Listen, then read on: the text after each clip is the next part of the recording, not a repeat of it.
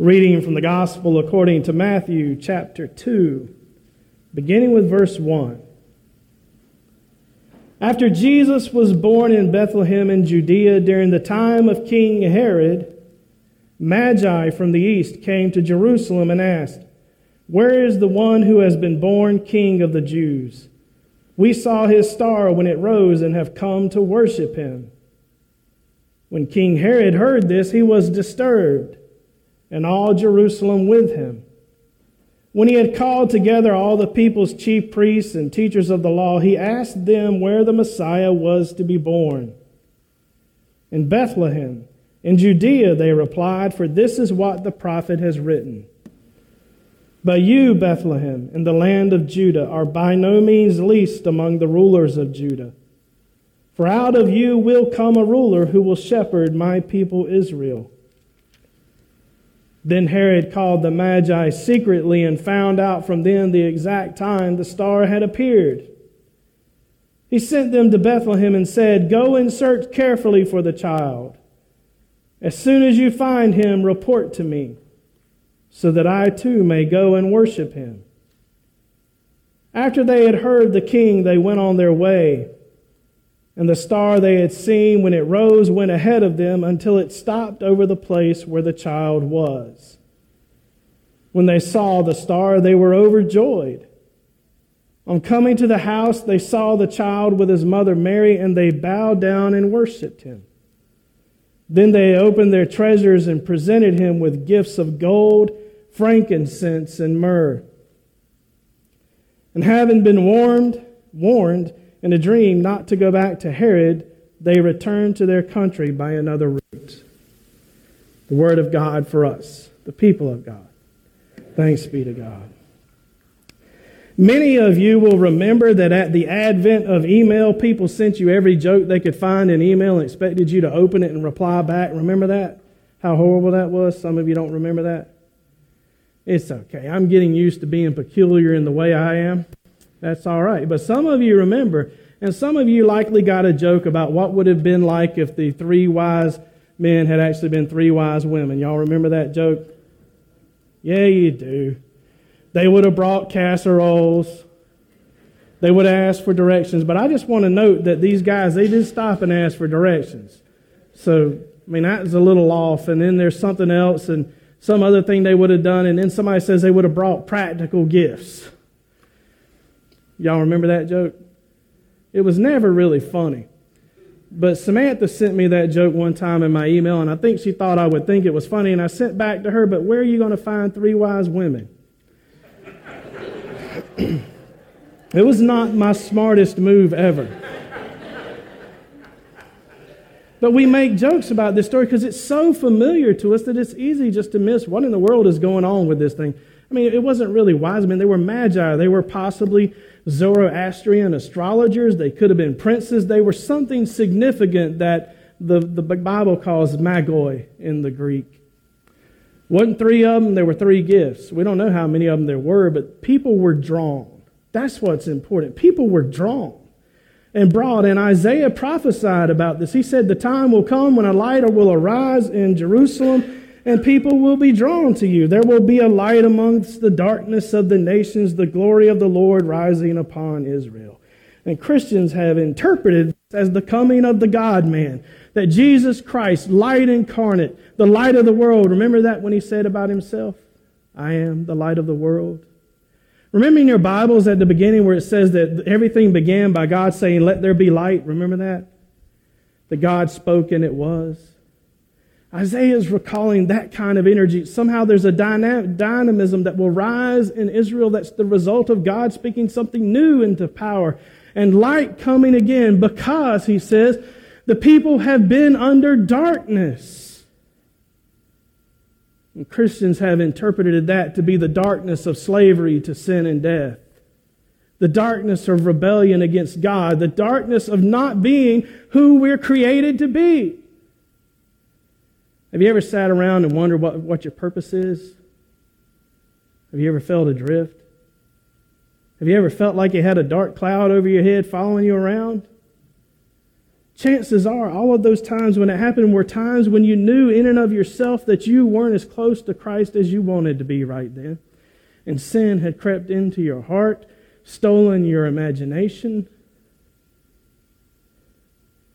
and attempted to reshackle you to itself, to grab you and hold you. Jesus comes as a light in a world of darkness, in a world succumbed to the darkness of death, a world threatened by death, to a people under scarcity, to a people under threat of the nations around them, to a people who have seemingly lost their hope. Isaiah said, A light will come.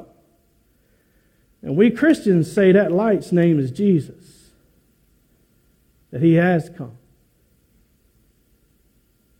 And we believe that the coming of these magoi, the magi, the wise men, wise women, whichever you prefer, that the coming of these people is a sign to us that this light has indeed been born. Because they come, they come from the east bearing gifts of gold and frankincense and myrrh. They come giving gifts worthy of a Messiah who's a prophet, a priest, and a king. But that's not really what I want to focus on today. What I want us to wonder about is why in the world is this the last time three men were invited to a baby shower?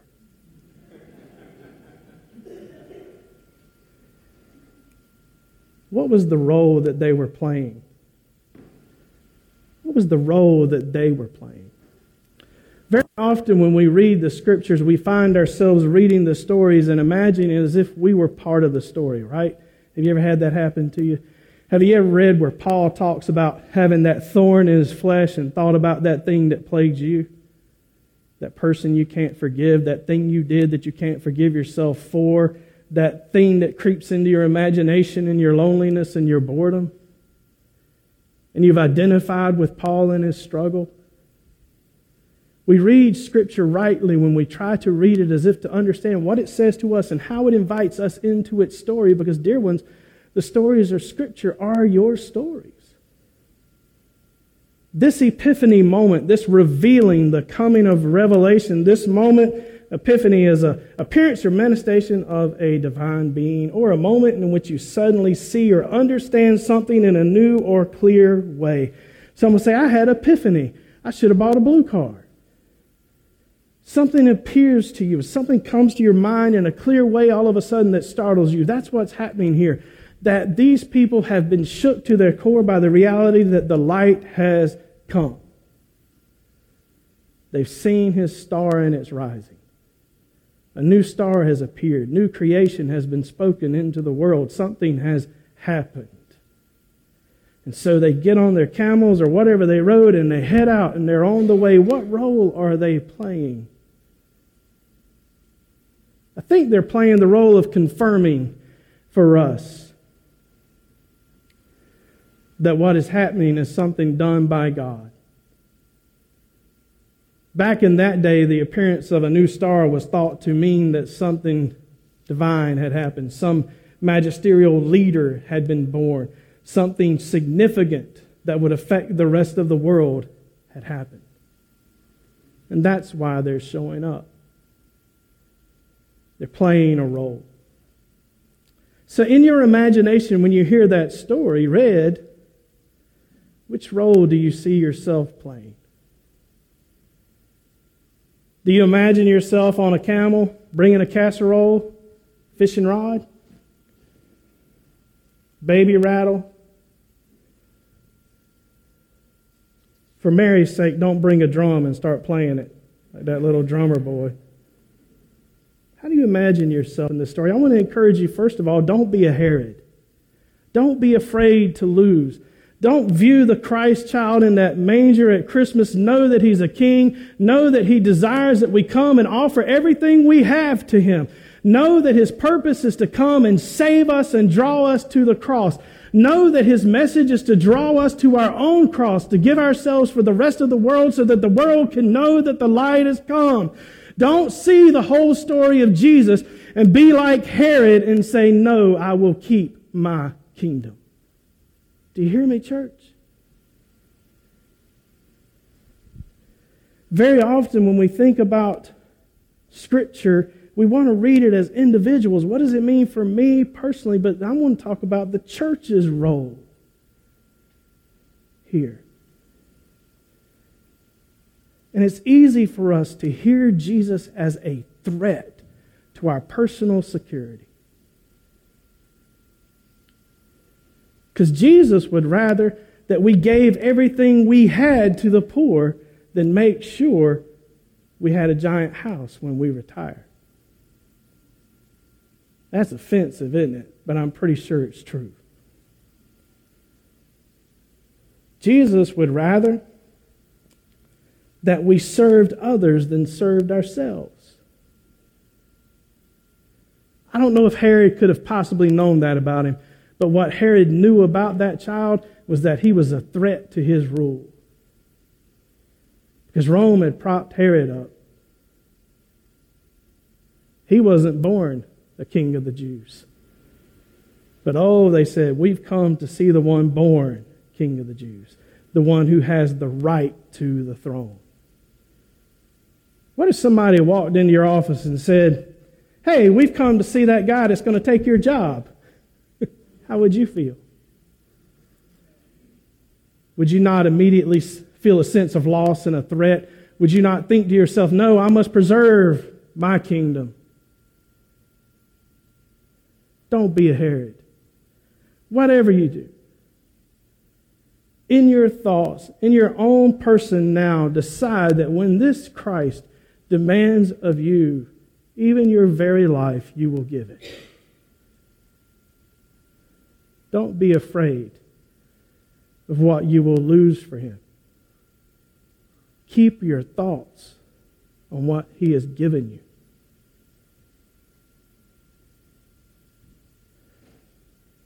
got wise men. We've talked about them a little bit. What role are they playing? Hey, they're coming to affirm things, right? And people will put on their church signs, wise men still follow him. Y'all ever seen that? My favorite church sign is stop, drop, and roll won't work in hell. Y'all ever seen that one?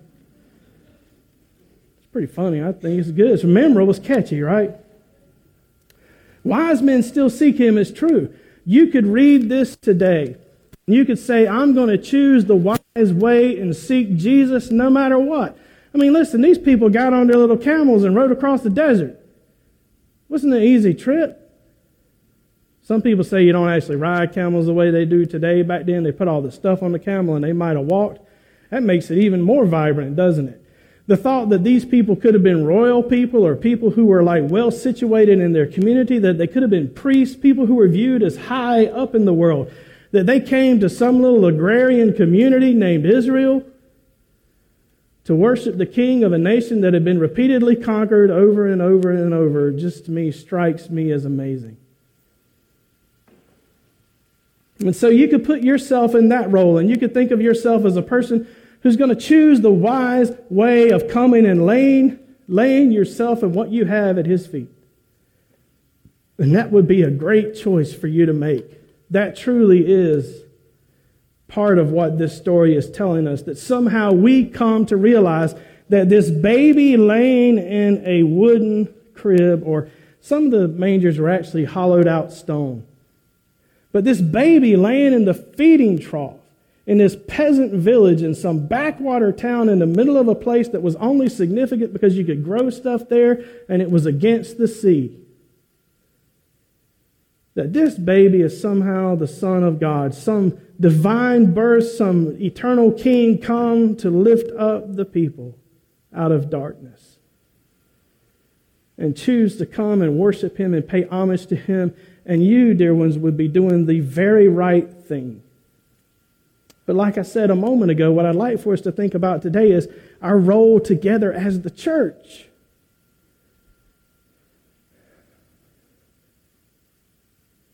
What the wise men did is a very individual thing. But we, the church, are called to do something as well. And I guess we could say, hey, we'll be like a group of wise men following the star through the world. But what if we decided to be the star? What if we took a moment and considered the possibility that the church's role might be to signal to the world that the Son of God has been born, that this story is a reality, that this thing truly happened. What if our purpose is to shine so brightly in the darkness that people from around the world are drawn to the manger? Do you see that? I think that's a pretty cool thought. What if our purpose is to be so transformed by the risen Christ that people look at us and believe that Jesus came into the world? When they see how we love one another, he said, they will know that you are my disciples. Oh, dear ones. There's all kinds of love in the world, but the thing that there's a shortage of is the love that serves the other. Right now, we're doing love of money, love of self, love of cars, love of houses, love of stuff, love of fishing, love of Chinese junk that you get at Walmart. But there's not a whole heck of a lot of love of others going on in the world. What if we allowed ourselves to be so radically transformed by the love of Christ, by what Christ did for us, so that we would take up our own cross, choose to die to self, and be put to work for Him, loving those that no one else will love as a sign of the reality that Jesus has come. Oh, wouldn't that be cool? Wouldn't that be cool? We already do some of that. We've talked about a way that we've raised money here. What I didn't say is that Almost $7,000 has been given to help people in our community.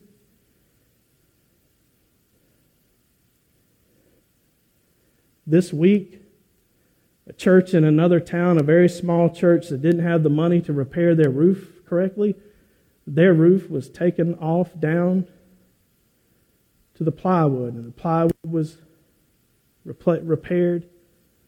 A new slope was put in where there was a leaking problem.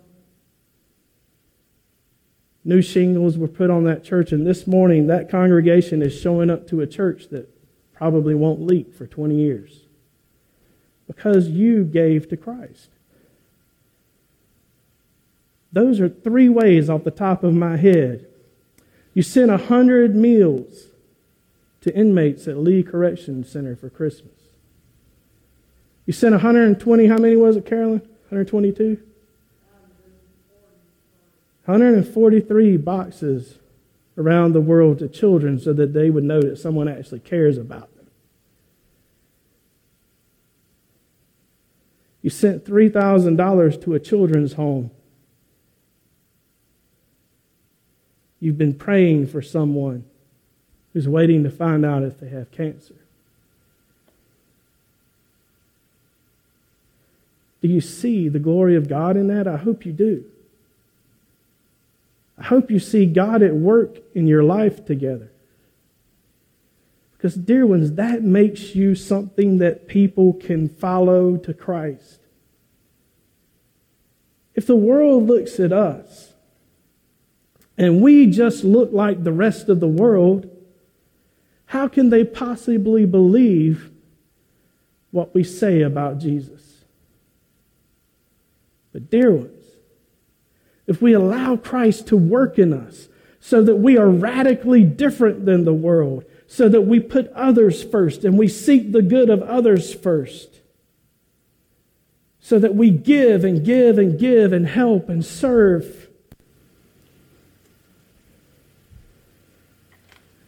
Don't you want to be that kind of church?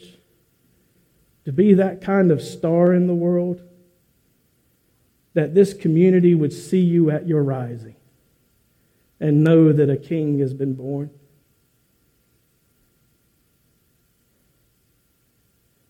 Man, what a thing that would be. For people to say, I don't know about this Jesus stuff, but there's something different about those people. That, dear ones, is the heart of evangelism. That is when someone arrives at the precipice of having their life changed and saved. When they look at us and see the brightness of a star rising in the darkness of sin and death. My prayer is that this year we will commit to being that people. A people who reflect the glory of God in the world. And I bring you a, an instrument today a prayer. It has some aspects of words of Wesley in it, but it's called a covenant prayer in the Wesleyan tradition. And I'm inviting you to think of yourselves together as reflecting the light of Christ in the world. And we pray this prayer together as a way of giving ourselves to Jesus so that he can light us afire. Let us pray. I am no longer my own, but thine. Put me to what thou wilt. Rank me with whom thou wilt. Put me to doing. Put me to suffering. Let me be employed by thee, or laid aside for thee, exalted for thee, or brought low for thee. Let me be full. Let me be empty. Let me have all things. Let me have nothing. I freely and heartily yield all things to thy pleasure and disposal. And now, O glorious and blessed God, Father, Son, and Holy Spirit, thou art mine, and I am thine. So be it. And the covenant which I have made on earth, let it be ratified in heaven. Amen.